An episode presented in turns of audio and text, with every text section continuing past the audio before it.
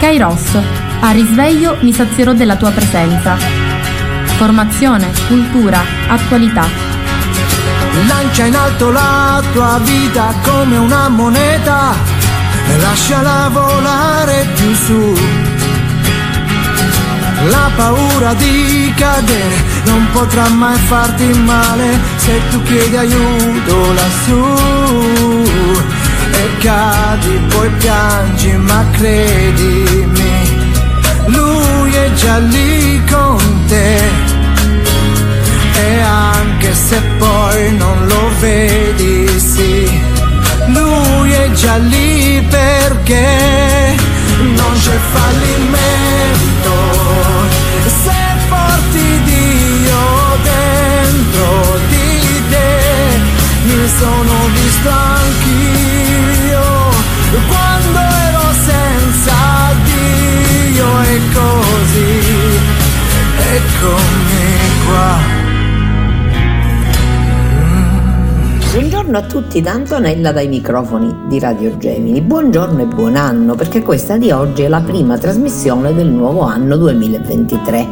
Oggi, martedì 10 gennaio, riprendiamo il nostro ciclo di trasmissioni con un saluto affettuoso a tutte le persone che mi ascoltano, alle mie amiche, alle casalinghe, a chi sfaccenda, a chi sta togliendo tutte le tovaglie rosse, gli addobbi natalizi, tutte queste cose che ci hanno rallegrato tanto nel periodo di Natale, perché anche l'ambiente in cui viviamo, anche fare il presepe per chi lo fa l'albero di Natale o anche mettere i centri rossi, le tovaglie rosse, è un modo per sottolineare lo spirito del Natale, questa grande festa, importante festa che viene a rallegrare l'inverno proprio a darci questo senso meraviglioso di amore di Dio nei nostri confronti. E allora un saluto affettuoso a tutti voi, a chi viaggia e può accendere la radio, a chi è sul posto di lavoro, un saluto e un grazie di cuore al mio direttore Francesco Lopresti che mi permette di andare in onda. Come avete trascorso queste vacanze? Spero bene. Certo sarà stato per noi casalinghe un tempo di lavoro, qualche pranzo in più. Devo dire che anche la nostra linea ha subito qualche attentato perché ahimè viviamo in un paese nel quale c'è una ristorazione eccezionale, un cibo eccellente, per cui fra la pasta bianca, i pizzarruni, la salsiccia, la carne di maialo di agnello, i verdureddu, i penso che qualche stravizio, chiamiamolo così, l'abbiamo fatto tutti. Non vi preoccupate, c'è tempo. Inizia il tempo ordinario, fra virgolette, così lo chiama la Chiesa e così è in realtà, perché viene dopo la grande festa del Natale che si divide in Natale del Signore il 25 dicembre, festività della Vergine Maria il primo gennaio e Epifania e quindi manifestazione di Gesù bambino e quindi venuta dei re magi, chiamatela come volete, il 6 gennaio e poi la domenica che è trascorsa che era la domenica del battesimo di Gesù. A questo punto inizia il tempo ordinario, cioè quel tempo che andrà fino alla Quaresima nel quale si vive per così dire l'ordinarietà, cioè non è un tempo di festa, però è un tempo nel quale si prega, nel quale il nostro pensiero non deve abbandonare il Signore, perché siamo certi che il Signore è con noi e quindi dobbiamo sempre connetterci, per dirlo con un termine moderno, a Lui e lasciarci guidare da Lui.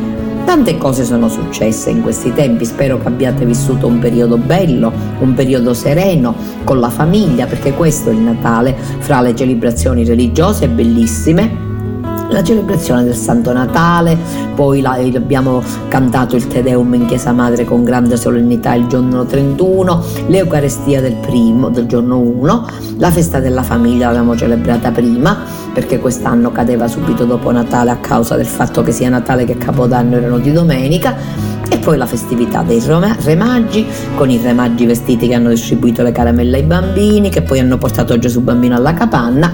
E devo dire che ci sono state anche manifestazioni collaterali nella chiesa del Carmine la sera del 6 gennaio, un, bel momento con i bambinelli esposti, molto belli devo dire. Ci sono stati due concerti, diversi concerti, due della banda, uno a Cammarata e uno a San Giovanni, uno della banda di Cammarata e uno della banda di San Giovanni e poi un concerto anche al Teatro Lena.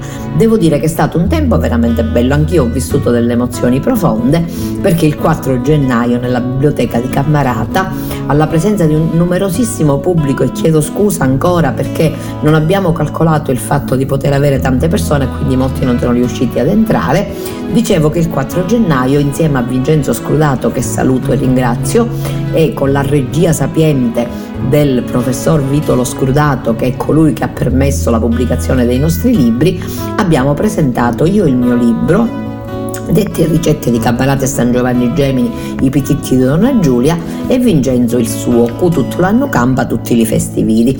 Erano presenti due eh, personalità del liceo Umberto di Palermo che ha curato la redazione proprio materialmente la pubblicazione dei libri, il professor Vitolo Scrudato, i sindaci di Cammarate San Giovanni, il vice sindaco di Sambuca, ecco tutte persone che saluto e ringrazio con affetto perché ci hanno dimostrato un grande affetto. E moltissime persone che a quanto pare sono molto interessate a questi libri. Per carità, io um, questo libro diciamo che è venuto fuori per caso, io l'avevo scritto per la mia famiglia, ve l'ho detto più volte, poi è passato alla visione del professore Lo Scrudate e lui ha deciso che era il caso di pubblicarlo perché fossero tramandate e quindi andremo nelle scuole a breve a presentare agli studenti questi lavori, le nostre tradizioni e i nostri usi. Il libro di Vincenzo è qualcosa di meraviglioso, a volte vi ho letto dei brani e parla di tutte le feste che si svolgono nel nostro territorio. È stato, devo dire, un momento bello e gratificante. E detto questo ci sono stati altri avvenimenti. Quello che sicuramente ci ha colpito di più il 31 dicembre, la morte del Papa Emerito Benedetto XVI. E proprio così voglio iniziare questo nuovo anno, questa mattinata, ricordando questa figura enorme, questo teologo, quest'uomo di grandissimo spessore, nato in Germania, cresciuto in Germania, ma poi venuto a Roma Diciamo che la teologia di Benedetto XVI ci sarà da guida per molto tempo e che Benedetto XVI è stato un papa eccezionale, pur con un pontificato non lunghissimo, infatti è stato papa dal 2005, anno in cui è stato eletto a seguito della morte di Giovanni Paolo II, di cui era stato braccio destro, si può dire questo, fino al 2013, al gennaio, al febbraio 2013, quando con un atto inedito che nella storia aveva avuto solo un precedente, nel passato, ha voluto lasciare il pontificato perché ha compreso che era venuto il momento di mettersi da parte, ma è rimasto il guardiano silenzioso della Chiesa nell'istituto dove, dove, viveva presso la città del Vaticano, però ha continuato a pregare e a spendere la sua vita anche nella preghiera e nel silenzio per questa Chiesa che amava molto. Stamattina inizio leggendovi un articolo apparso su Avvenire a firma di Federico Lombardi, sabato 7 gennaio 2023. L'anticipazione, così l'ultimo Papa europeo parlava alla Chiesa e al mondo. E la prefazione di padre Federico Lombardi, presidente della Fondazione Vaticana Joseph Ratzinger Benedetto XVI, al libro Con Dio non sei mai solo. Come tutti sappiamo, non solo gli scritti, ma anche i discorsi e le omelie pronunciate da Papa Ratzinger durante il suo governo della Chiesa sono stati immensamente più di 10 e quasi sempre di contenuto molto ricco e di qualità espressiva eminente. Se poi lo allarghiamo lo sguardo all'intera opera di Joseph Ratzinger, anche precedente al papato e in piccolissima parte pure seguente, ci troviamo di fronte a un vasto mare che grazie alla pubblicazione dell'opera Omnia tuttora in corso, potrà essere percorso e scandagliato per lungo tempo. Ogni scelta è quindi necessariamente riduttiva e in certa misura discutibile. Allo stesso tempo il pensiero di Benedetto XVI è così coerente e diciamo pure organico nel suo insieme e nel suo sviluppo che se ne possono cogliere le linee principali anche a partire da una scelta limitata dei suoi testi. In questa raccolta ci si limita rigorosamente al tempo del pontificato ed è il Papa Benedetto XVI che parla. Perché sia facilmente leggibile, la si è contenuta in dimensioni ridotte, perciò la scelta di 10 testi, necessariamente arbitraria, ma di numero simbolicamente compiuto. Scorrendo l'indice si vede che si tratta sempre di discorsi, cioè testi effettivamente pronunciati oralmente in modo integrale davanti a un uditorio preciso, quindi non solo scritti o documenti magistrali, né arricchiti da ampia documentazione. Sono di lunghezza limitata e caratterizzati da un contesto concreto. Ciò non impedisce a Papa Benedetto di allargare il suo sguardo agli orizzonti del mondo e della storia. Ma determina ogni volta la scelta dell'argomento e il genere espressivo, che egli stesso indica con grande chiarezza, introducendo i suoi interventi. I tempi dei discorsi sono diversi e si distribuiscono sull'intero pontificato. Altro è parlare alla Chiesa intera nel grande giorno dell'inaugurazione del pontificato, altro è parlare ai sacerdoti nel tempo drammatico della crisi degli abusi sessuali, altro parlare all'ultima udienza generale accomiatandosi dai fedeli. Si va dunque dall'inizio alla fine di un papato. Anche i luoghi sono diversi. Altro è parlare in piazza San Pietro, ai fedeli raccolti o collegati in audio video d'ogni parte del mondo, altro parlare alla curia romana, altro ai giovani della giornata mondiale della gioventù a Colonia, altro ancora al campo di sterminio di Auschwitz-Birkenau, altro all'Università di Regensburg, altro nel Reichstag di Berlino, al Parlamento tedesco e così via. All'osservatore attento non sfugge tuttavia che tutti i luoghi sono in Europa, in certo senso non è un caso.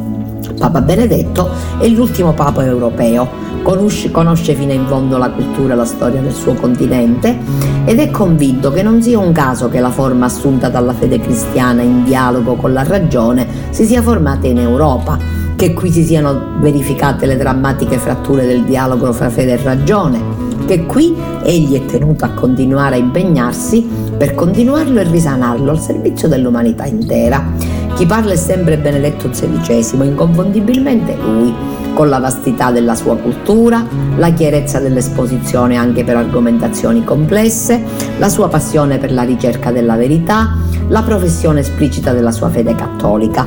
Non è superfluo osservare che gli innumerevoli discorsi e interventi che ogni Papa legge o pronuncia una gran parte non sono stati redatti da lui personalmente ma dai suoi collaboratori e il Papa li fa suoi dopo averne verificato la coerenza e la fedeltà. Ciò valeva anche per Papa Ratzinger, però per lui meno che per gli altri. Ma i discorsi di questa raccolta sono assolutamente suoi, dalla prima all'ultima parola. Si tratta di occasioni troppo importanti per non assumersi pienamente la responsabilità della scelta di ogni parola organizzata argomentazione. La Chiesa è viva. Questa è la meravigliosa esperienza di questi giorni, 24 aprile 2005.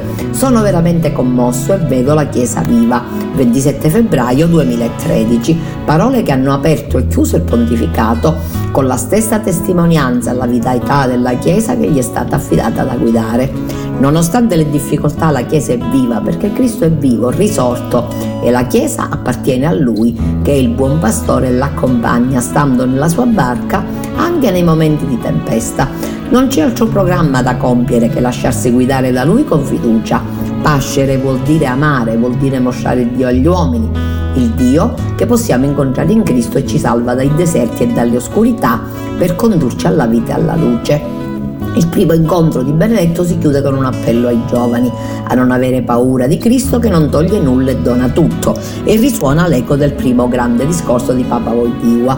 Non abbiate paura di aprire le porte a Cristo. I giovani li incontrerà pochi mesi dopo alla giornata mondiale della gioventù di Colonia. Io ho avuto la gioia di partecipare a questa giornata e li inviterà a mettersi in cammino come i maggi lungo la strada della Chiesa nel tempo una Chiesa con i suoi errori e i suoi difetti, composta da peccatori ma anche da santi. Questi sono i veri rivoluzionari. Per il cammino e il rinnovamento della Chiesa del nostro tempo, Papa Benedetto indica come riferimento i testi del Concilio, a 40 anni dalla conclusione. Lui è stato testimone del Concilio, un discorso rimasto famoso sulla differenza fra un'ermeneutica della rottura e discontinuità e un'ermeneutica della riforma e continuità in cui fedeltà e dinamica diventano una cosa sola. Papa Benedetto afferma che i frutti del concilio possono svilupparsi, frutti positivi, e si vanno sviluppando. Egli mette in luce in particolare il nuovo atteggiamento positivo della Chiesa che orienta il dialogo fra ragione e fede nel nostro tempo in campi di importanza cruciale come la relazione fra scienza e fede, la relazione fra lo Stato moderno laico e la Chiesa con la sua visione dell'uomo e della società, la relazione fra la Chiesa e le grandi religioni. Anche se il pontificato di Papa Benedetto è caratterizzato dalla personalità del Papa teologo, non si può dimenticare che esso è segnato anche da grandi problemi di governo, in particolare la crisi per il venire in luce degli abusi sessuali non solo nella società, ma specificatamente nel clero cattolico. Una situazione dolorosa e drammatica a cui il Papa deve dedicare gran parte delle sue forze.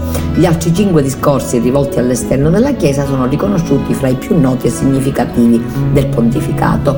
Rileggendoli insieme ne appare il filo conduttore comune, quello del rapporto e dialogo tra ragione e fede, nella storia in particolare oggi nel nostro tempo.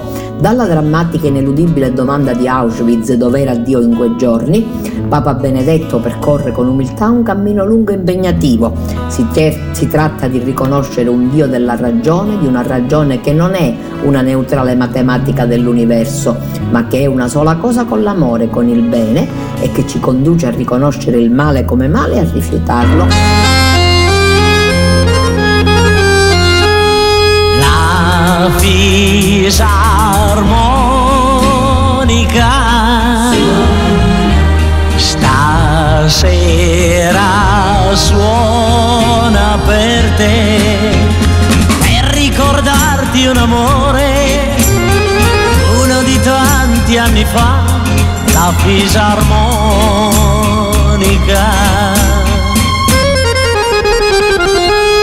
Ma tu non piangere non si cancella così torna più grande che mai il desiderio di te quando vivevi felice con me. Se chiudo gli occhi, vedo il tuo viso, rivedo il tuo sorriso.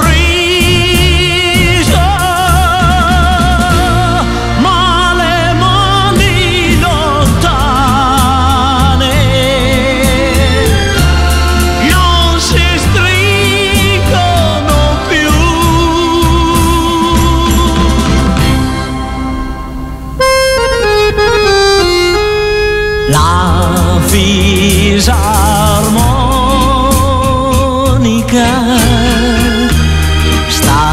stasera suona per noi, torna più grande che mai.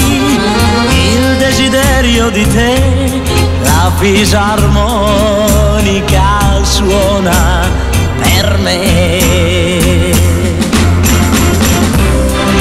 Era di notte, c'era la luna, 두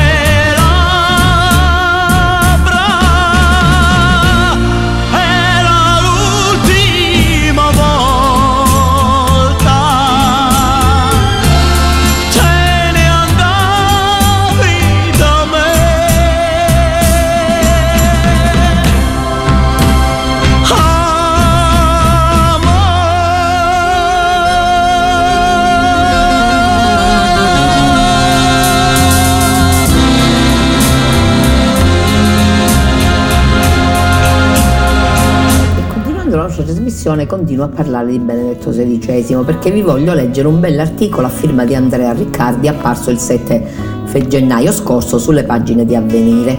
Si è chiusa con Benedetto XVI un'epoca della Chiesa. Sappiamo che le esequie sono state celebrate il giorno 5 a San Pietro, presiedute da Papa Francesco. Dice così eh, Andrea Riccardi. La partecipazione di molti alle celebrazioni in sua memoria, più nelle diocesi che nell'affluire a Roma, ha mostrato il cordoglio per la scomparsa del Papa, seppure ritiratosi da quasi dieci anni. Una memoria e un affetto che non sono apparsi limitati, come qualcuno vorrebbe al mondo tradizionalista. Ricordare Benedetto non è stata una manifestazione non simpatizzante verso Francesco.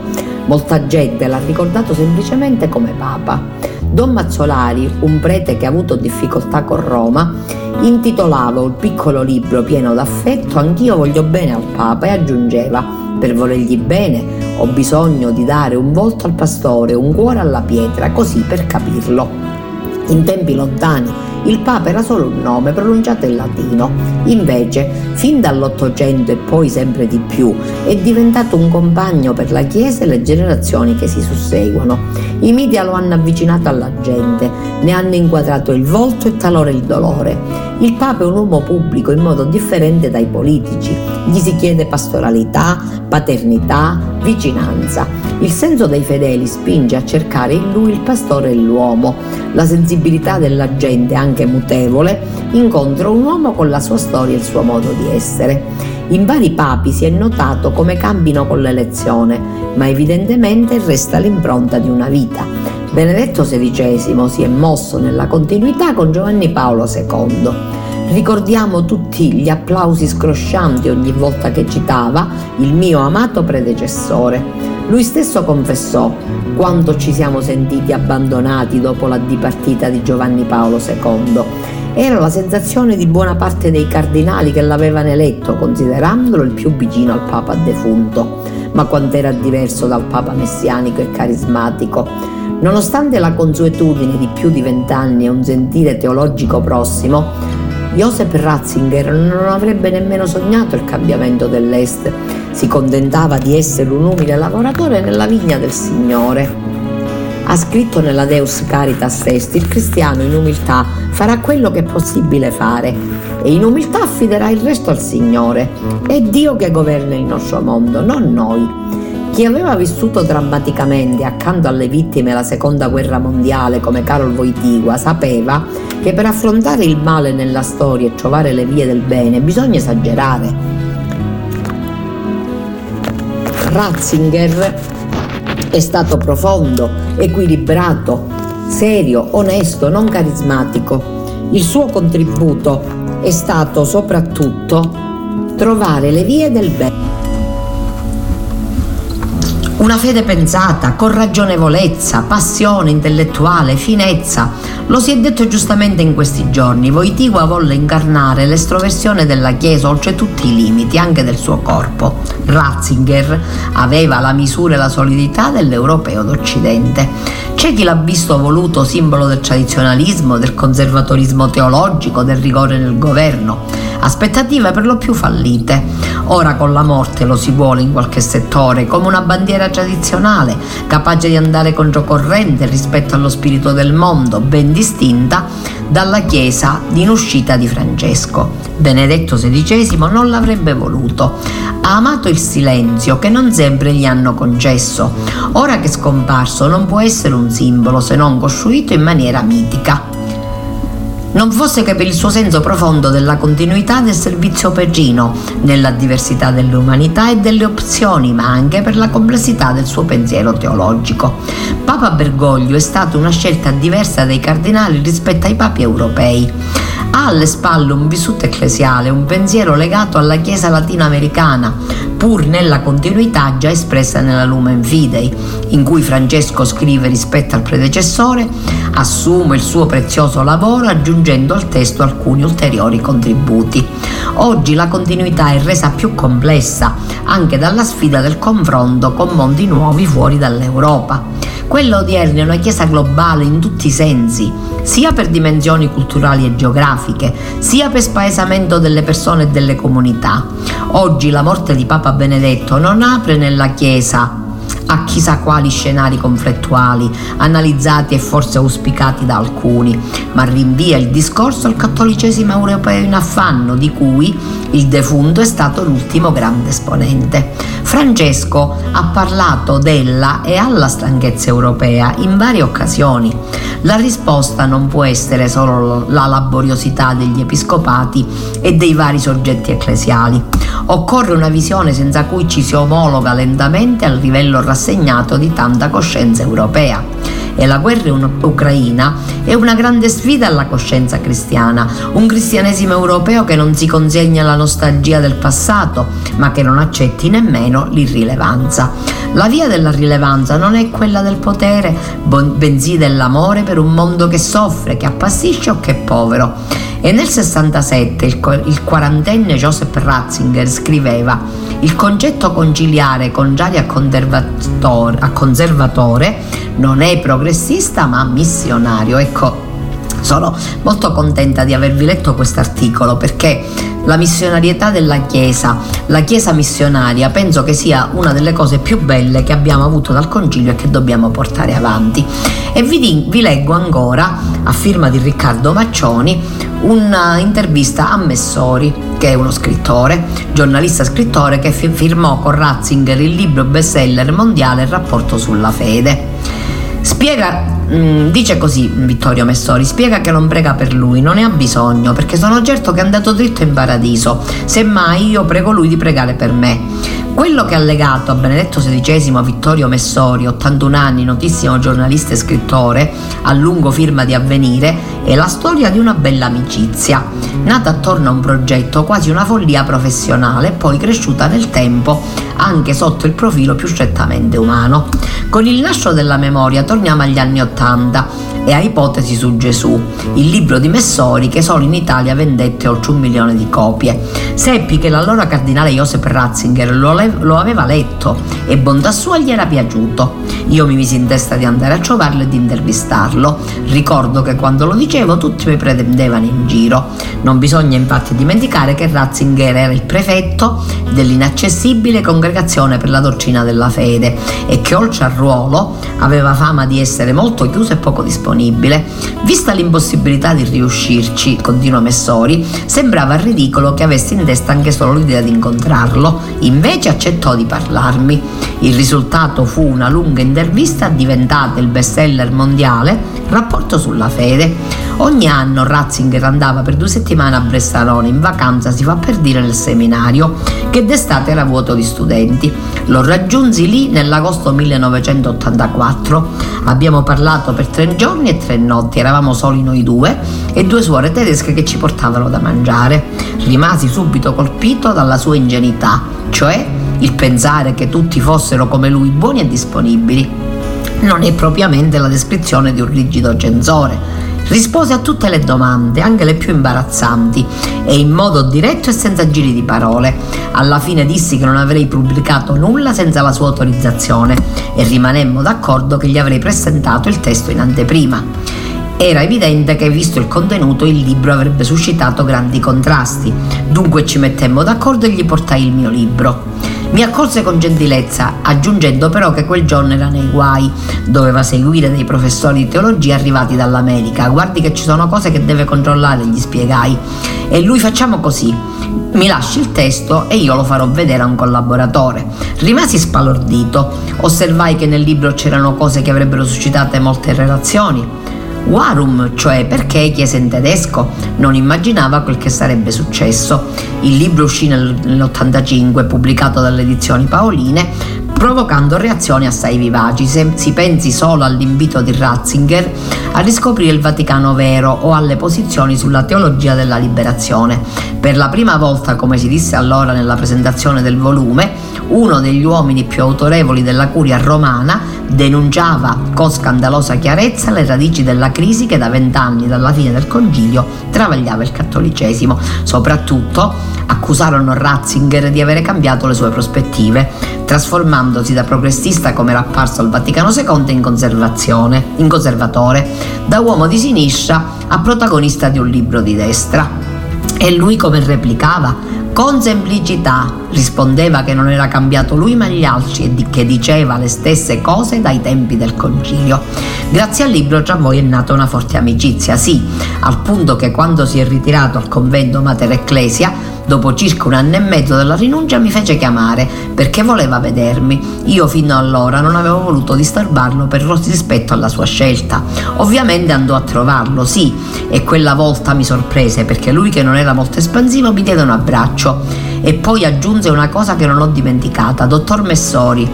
L'ho chiamata perché avevo voglia di vederla, ma per favore, finché sarà qui, dimentichi di essere un giornalista. Un uomo riservato ma anche molto umano, insomma, sì, e per niente carrierista. Anzi, aggiungerei che chi lo accusava di avere cambiato prospettive per scalare posizioni in Vaticano diceva un'idiozia. Lui avrebbe voluto fare per tutta la vita il professore. Gli piaceva studiare e insegnare, invece per obbedienza disse sì a scelte che non avrebbe mai fatto. La prima sofferenza fu quando venne mandato da Paolo VI a guidare la diocesi di Monaca e Frisinga. Poi dovette accettare e, e, fu, e fu un grande arcivescovo. La seconda grande obbedienza fu anche il venire a essere prefetto della dottrina della Chiesa. Molto spesso mi disse che la cosa più dolorosa era controllare il lavoro dei suoi colleghi teologi, tanto che cercò di sganciarsi, se così si può dire. Per tre volte chiese a Giovanni Paolo II il permesso di dimettersi, ma il Papa gli disse sempre di no. Poi arrivò l'elezione a Papa e mi disse pure, senza rivelarmi nulla di importante, che quando il suo nome cominciò a circolare in conclave cercò di resistere. In ogni caso accettò. È stato un grande uomo di grande obbedienza che magari con sofferenza ha sempre cercato di fare il meglio le cose che gli venivano chieste.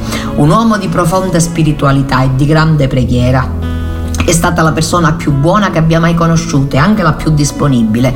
Quando da prefetto della dottrina della fede al mattino presto andava a piedi da casa in ufficio, si fermava delle mezz'ore a parlare con la gente che lo fermava per strada, senza preoccuparsi se chi aveva davanti era un grande o un piccolo e magari la notte prima non aveva dormito per lavorare. Ma se lei dovesse dire qual è la più grande eredità lasciata da Papa Ratzinger, direi la certezza che Cristo è davvero figlio di Dio.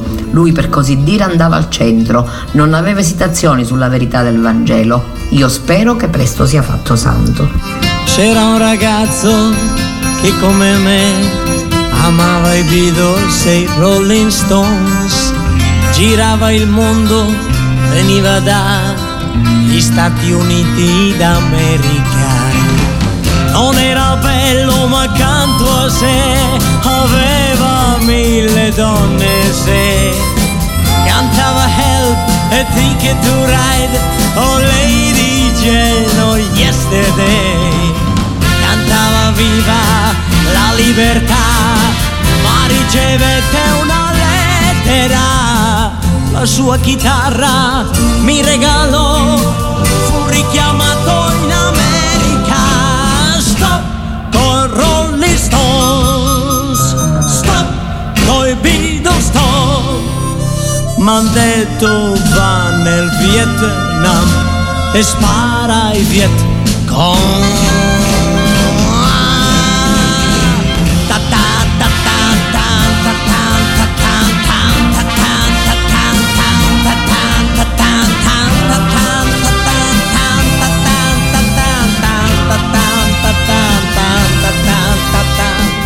C'era un ragazzo che come me amava i Beatles e i Rolling Stones, girava il mondo ma poi finì a far la guerra nel Vietnam.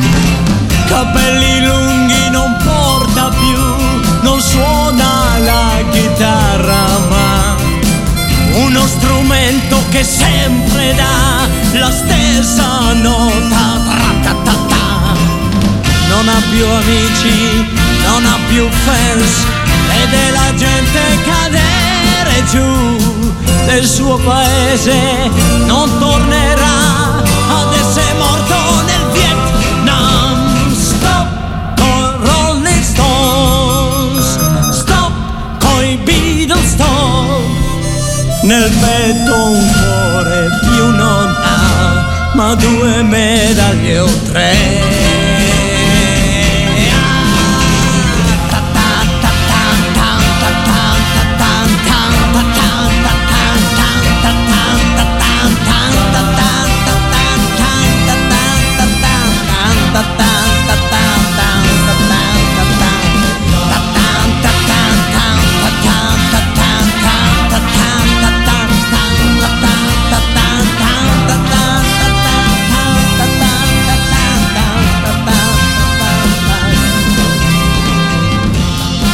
E continuando con le belle notizie, il giorno 6 gennaio ne abbiamo avuto una meravigliosa perché così come ho letto da qualche parte sulla stampa, non mi ricordo se siciliana, ma credo siciliana, nel giorno in cui arrivano i remaggi, in cui tradizionalmente uno si chiama Baldassare, il nostro carissimo Don Baldo Reina, Baldassarre Reina, appunto, è stato nominato dal Papa vicereggente della diocesi di Roma.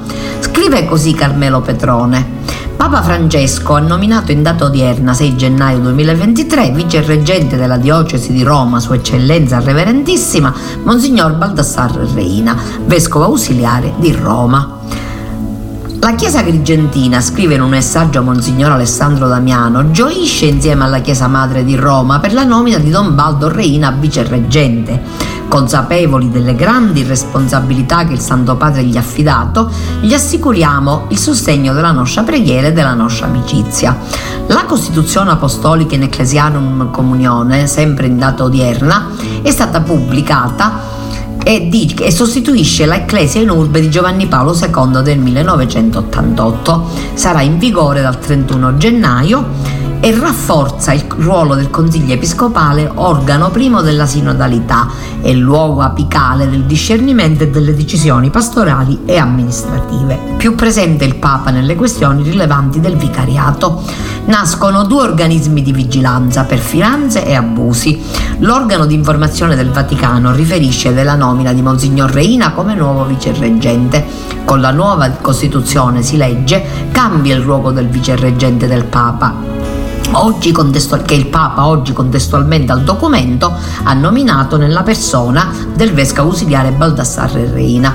In base al nuovo ordinamento il vice reggente di fatto assorbe i compiti del prelato segretario normati all'articolo 18 della precedente Costituzione, la cui figura non compare mai nel nuovo documento. Il vice reggente si legge coadiuva il cardinale vicario, coordina l'amministrazione interna della curia diocesana, dirige gli uffici che compongono il servizio della segreteria generale del vicariato.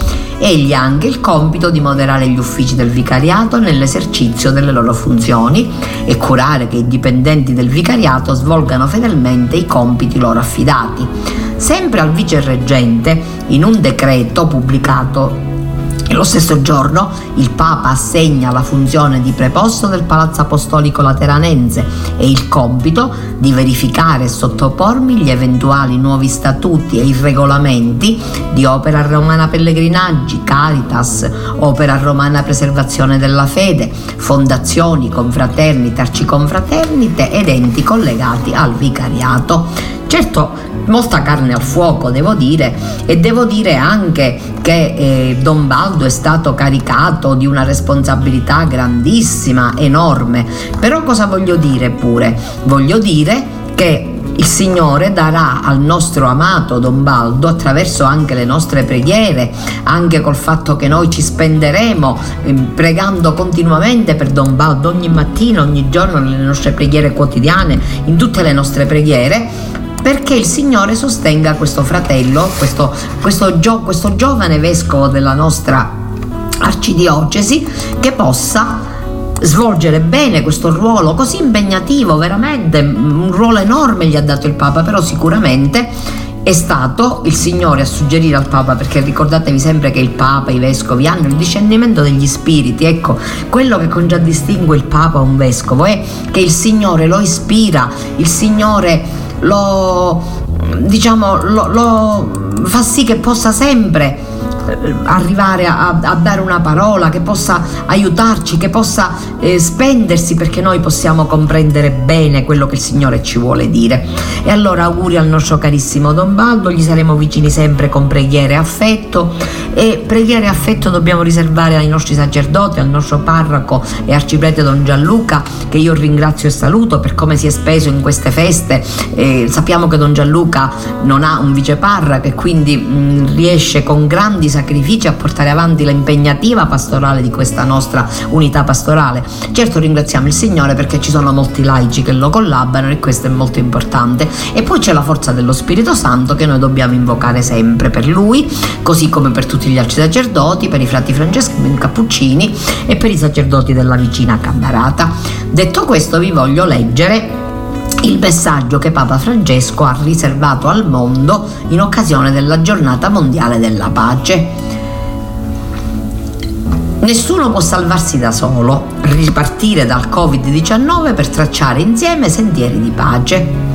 Dice così il messaggio del Papa. Riguardo poi ai tempi e ai momenti, fratelli, non avete bisogno che ve ne scriva. Infatti, sapete bene che il giorno del Signore verrà come un ladro di notte, dalla prima lettera di San Paolo ai Tessalonicesi. Con queste parole l'Apostolo Paolo invitava le comunità di Tessalonica perché, nell'attesa dell'incontro con il Signore, restasse salda con i piedi e il cuore ben piantati sulla terra, capace di uno sguardo attento sulle realtà e sulle vicende della storia. Perciò, anche se gli eventi della nostra esistenza appaiono così tragici e ci sentiamo spinti nel tunnel oscuro e difficile dell'ingiustizia e della sofferenza, siamo chiamati a tenere il cuore aperto alla speranza, fiduciosi in Dio che si fa presente, ci accompagna con tenerezza, ci sostiene nella fatica e soprattutto orienta il nostro cammino. Per questo San Paolo esorta costantemente la comunità a vigilare, cercando il bene, la giustizia e la verità. Non dormiamo dunque come gli altri, ma vigiliamo e siamo sobri. È un invito a restare svegli, a non richiuderci nella paura, nel dolore o nella rassegnazione, a non cedere alla distrazione, a non scoraggiarci, ma ad essere invece come sentinelle, capaci di vegliare e di cogliere le prime luci dell'alba, soprattutto nelle ore più buie. Il Covid-19 ci ha fatto piombare nel cuore della notte, destabilizzando la nostra vita ordinaria, mettendo a soqquadro i nostri piani e le nostre abitudini, ribaltando l'apparente tranquillità anche delle società più privilegiate, generando disorientamento e sofferenza, causando la morte di tanti nostri fratelli e sorelle. Spinti nel vortice di sfide improvvise e in una situazione che non era del tutto chiara neanche dal punto di vista scientifico, il mondo della sanità si è mobilitato per lenire il dolore di tanti e per cercare di porvi il rimedio, così come le autorità politiche che hanno dovuto adottare notevoli misure in termini di organizzazione e gestione dell'emergenza. Assieme alle manifestazioni fisiche, il Covid-19 ha provocato, anche con effetti a lungo termine, un malessere generale che si è concentrato nel cuore di tante persone e famiglie, con risvolti non trascurabili, alimentati da lunghi periodi di isolamento e da diverse limitazioni di libertà. Inoltre, non possiamo dimenticare come la pandemia abbia toccato alcuni nervi scoperti dell'assetto sociale ed economico, facendo emergere contraddizioni e desuguaglianze, ha minacciato la sicurezza lavorativa di tanti e aggravato la solitudine sempre più diffusa nella nostra società, in particolare quella dei più deboli e dei poveri. Pensiamo ad esempio ai milioni di lavoratori informali in molte parti del mondo, rimasti senza impiego e senza alcun supporto durante tutto il periodo di confinamento. Raramente gli individui e le società progrediscono in situazioni che generano un tale senso di sconfitta e amarezza. Esso infatti indebolisce gli sforzi spesi per la pace e provoca conflitti sociali, frustrazioni e violenze di vario genere. In questo senso la pandemia sembra avere sconvolto anche le zone più pacifiche del nostro mondo, facendo emergere innumerevoli fragilità. Dopo tre anni è ora di prendere un tempo per interrogarci, imparare, crescere e lasciarci trasformare come singoli e come comunità, un tempo privilegiato per prepararsi al giorno del Signore. Ho già avuto modo di ripetermi più volte che dai momenti di crisi non si esce mai uguali, se ne esce o migliori o peggiori. Oggi siamo chiamati a chiederci cosa abbiamo imparato da questa situazione di pandemia, quali nuovi cammini dovremmo intraprendere per abbandonare le catene delle nostre vecchie abitudini, per essere meglio preparati, per osare le novità, quali segni di vita e speranza possiamo cogliere per andare avanti e cercare di rendere migliore il nostro mondo?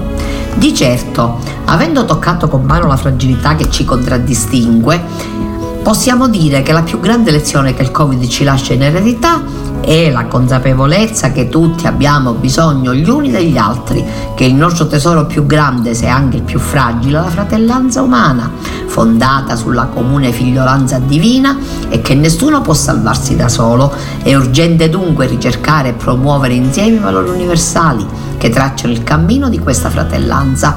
Abbiamo anche imparato che la fiducia riposta nel progresso, nella tecnologia e negli effetti della globalizzazione non solo è stata eccessiva, ma si è trasformata in un'intossicazione individualistica e idolatrica, compromettendo la garanzia auspicata di giustizia, concordia e pace.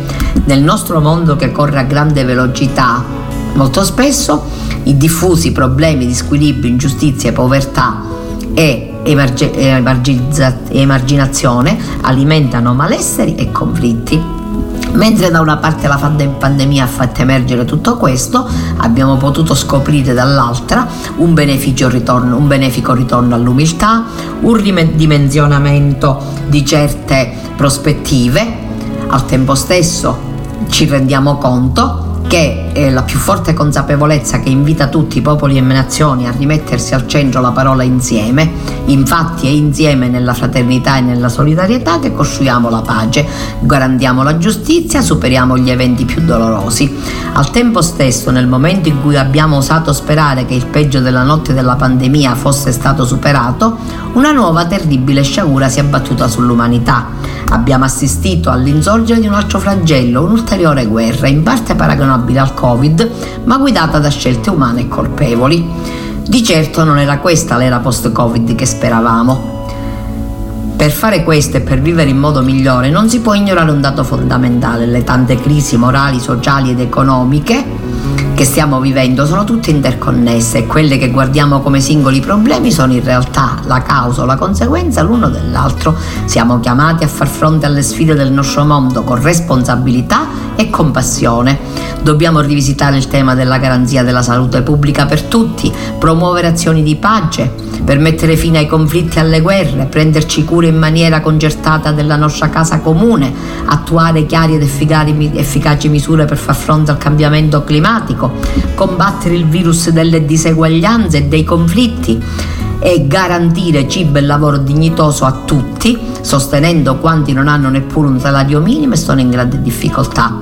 Abbiamo bisogno di sviluppare con politiche adeguate l'accoglienza e l'integrazione, in particolare nei confronti dei migranti e di coloro che vivono come scartati nelle nostre società.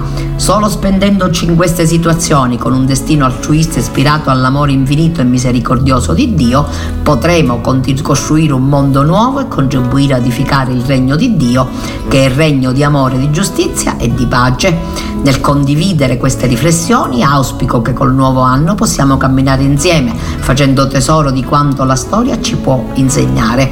Formulo i migliori voti ai capi di Stato e di governo, ai responsabili delle organizzazioni internazionali e ai leader delle diverse religioni. A tutti gli uomini e le donne di buona volontà auguro di costruire giorno per giorno come artigiani di pace un buon anno. Maria Immacolata, Madre di Gesù e Regina della Pace, interceda per noi e per il mondo intero. Non piangerò mai sul denaro che spendo, ne riavrò forse più, ma piango l'amore di un'unica donna che non ho forse più. Accendilo tu questo che spento, l'amore lo sai, scioglie i cuori di ghiaccio, che sarà di me, se perdo anche te, se perdo anche te.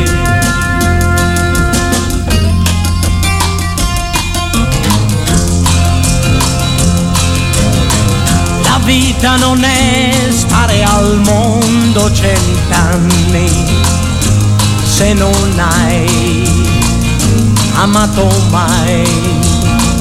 Amare non è stare insieme a una donna, ci vuol più, molto di più. Accendilo tu questo sole che è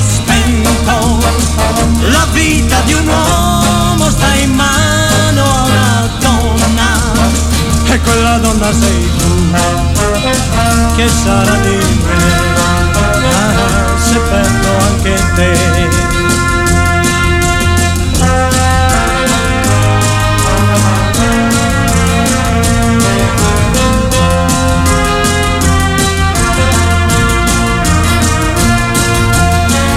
Accendilo tu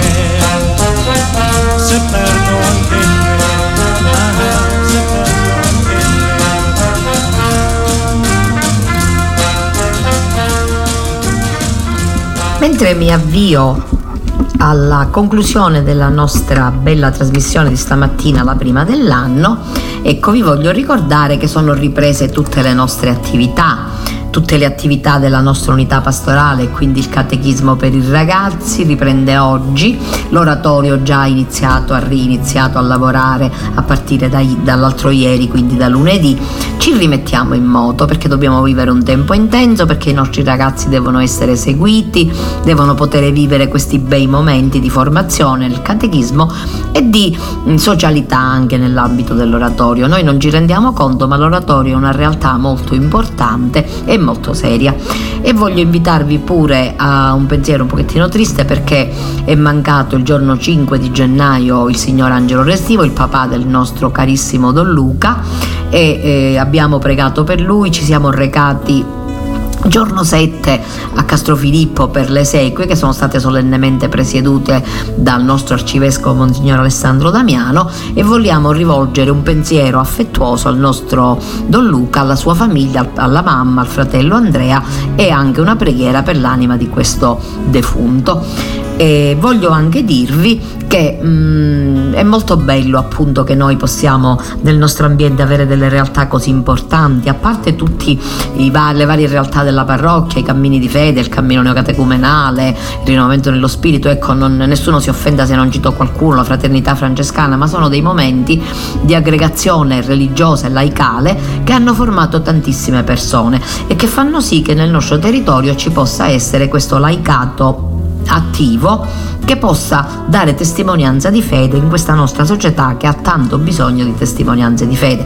Ovviamente ciascuno di noi è un semplice peccatore, un umile servo, come diceva Benedetto nella sedicesimo nella vigna del Signore, però ciascuno nel suo piccolo può fare qualcosa e permettetemi di condividere con voi il ricordo di Papa Benedetto XVI. Io ho dei ricordi meravigliosi relativi a Papa Benedetto perché ho avuto modo di vederlo molte volte anche da vicino.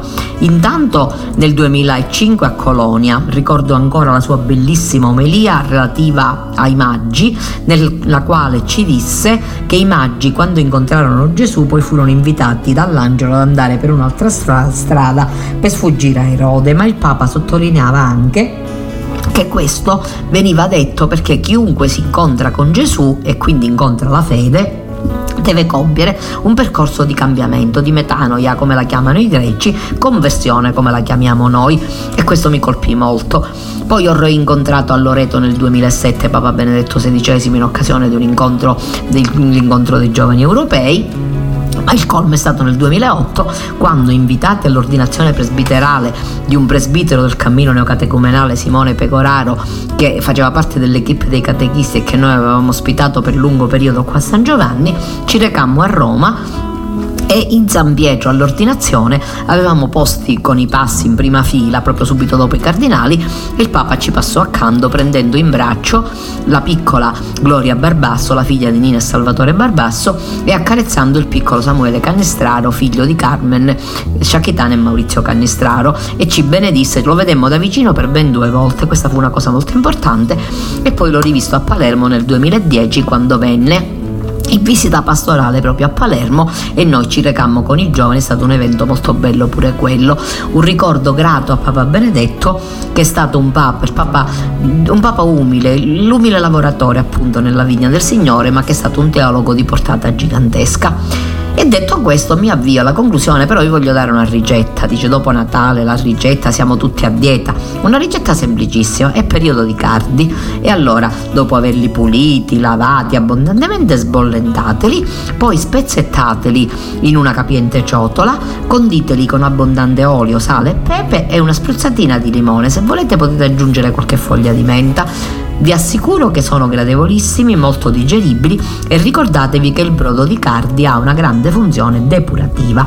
Detto questo vi saluto, vi do appuntamento a venerdì vi invito ad ascoltare le nostre frequenze, sicuramente domani ci sarà in onda mm, Melina Lessi che ci delizierà con i suoi racconti e con le sue poesie, poi ascolteremo le, i commenti al Vangelo di Irene Catarella giovedì e la nostra radio poi vi, vi trasmetterà anche le funzioni liturgiche, ecco è molto importante, io so che molta gente ha gradito che siano state proposte per radio la novena dell'Immacolata, la novena di Natale, è un modo per far sì che chi è a casa possa partecipare partecipare alla vita della parrocchia.